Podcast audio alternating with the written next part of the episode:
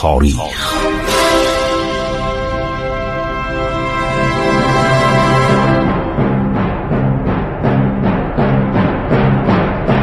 کاری از گروه جوان و اندیشه رادیو جوان.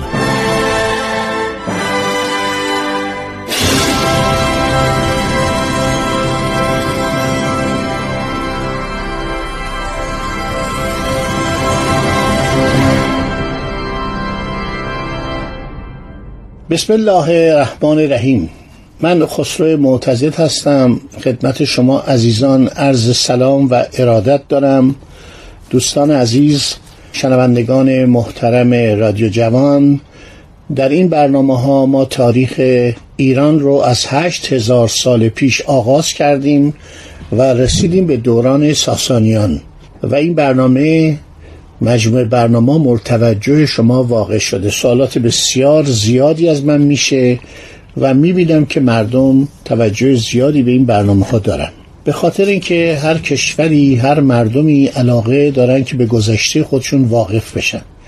کشورهایی که استقلال آنها مدت کوتاهی هستش. یعنی فکر کنید فلان کشور همسایه ما که مثلا چهل سال دارای استقلال شده اینا از باستانشناسان خارجی خواهش می‌کنن میان و میگردن که یک آثار قدیمی و آثار باستانی پیدا کنن.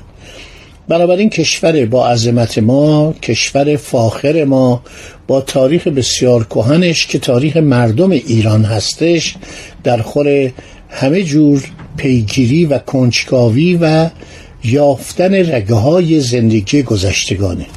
من دوران پادشاهی اردشیر پاپکان رو براتون گفتم به خاطر اینکه اردشیر کار مهم کرد در مقابل امپراتوری روم مقاومت کرد و ما مستعمری روم نشدیم. در حالی که بسیاری از کشورها صد ملت دنیا مستعمری امپراتوری روم شدن ما نشدیم. سرفراز و عرض شود که سربلند باقی ماندیم. خب مسائل نظامی و مسائل جنگی رو براتون گفتم به دوران پادشاهی شاپور اول پسر اردشیر می‌رسم که خوشبختانه سنگ هاش باقی مونده.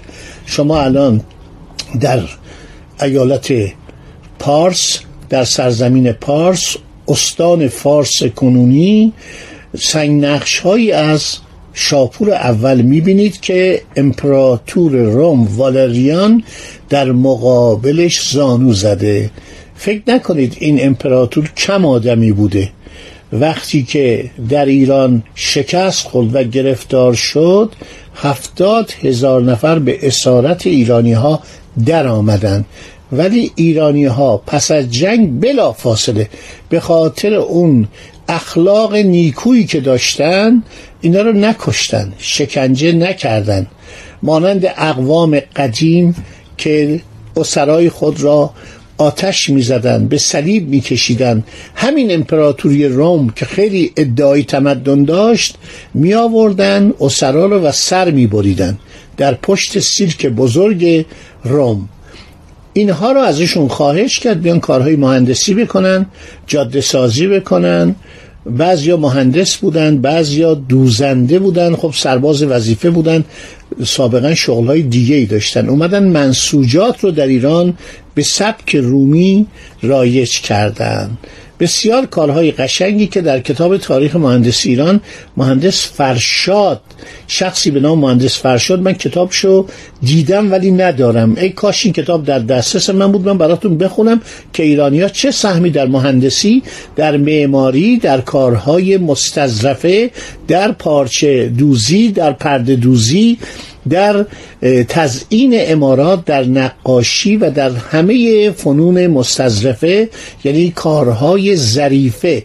همین هفت هنری که بشر بهش میبالد ایرانیا دست داشتن.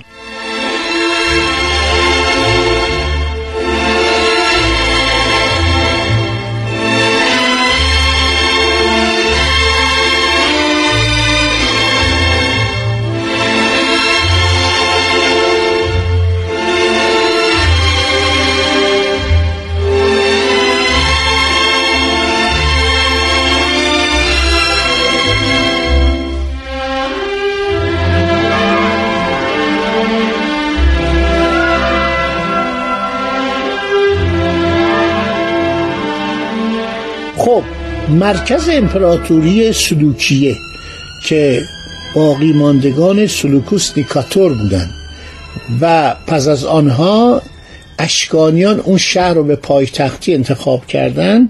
شهری بوده به نام سلوکیه که کنارش هی شهرهای دیگر ایجاد شد. بالاخره اسمشو گذاشتن کتیسپون. کتیسپون که عرب اسمشو تغییر دادن گفتن تیسپون. ف رو جای پ آوردن. کتیسپون میشه تیسپون. بعد چون این شهر بزرگ شد و خیلی خیلی وسعت پیدا کرد عرب که می اومدن و می دیدن چون عرب با ما خیلی رفت آمد داشتن رفت آمد تجاری داشتن. شما نگاه کنید تیسفون الان در قلب عراق واقع شده نزدیک شهر بغداده. اسم بغداد هم فارسیه.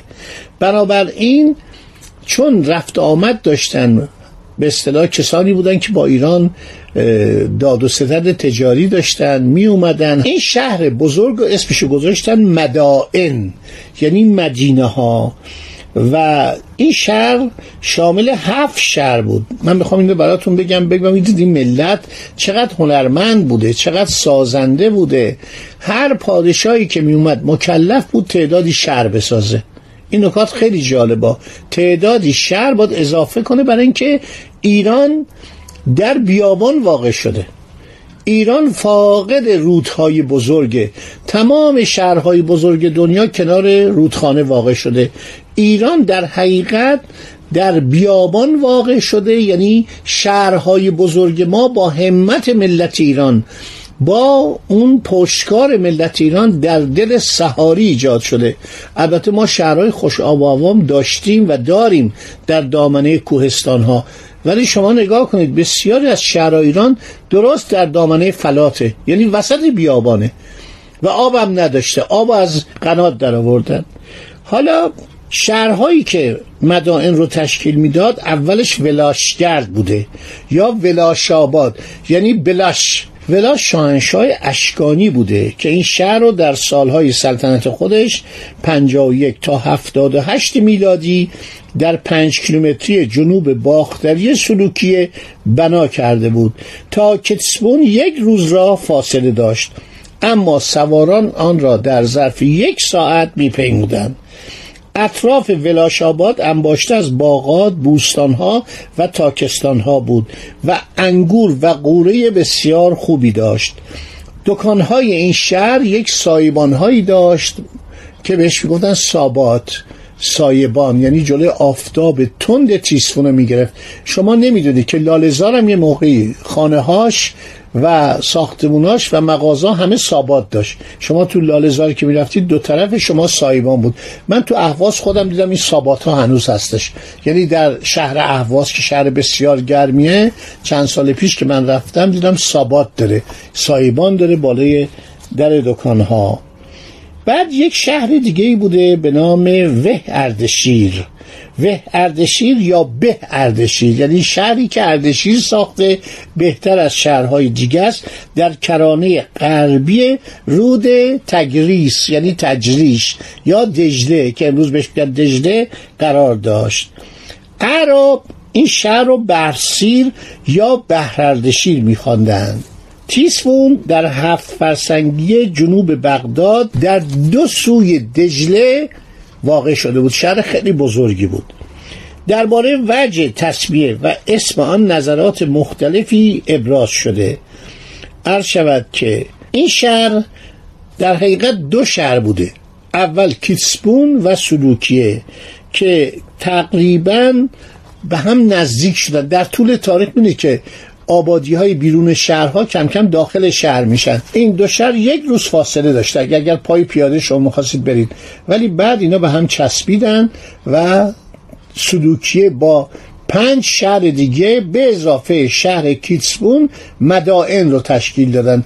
کیتسبون فارسی مدائن عربی.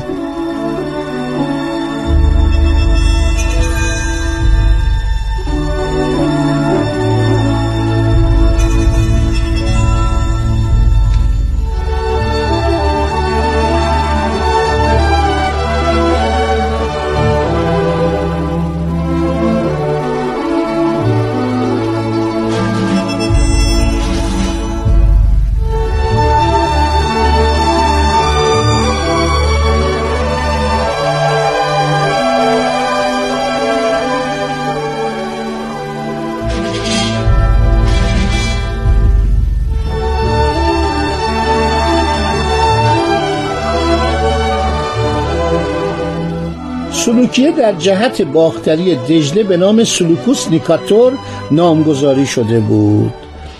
احتمال داره که این کلمه کیتسپون یه اسم قدیم پارسی باشه.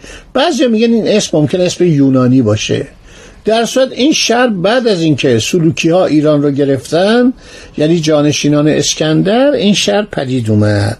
تیسفون به وسیله اردشیر ساسانی به پایتختی برگزیده شد همچنان.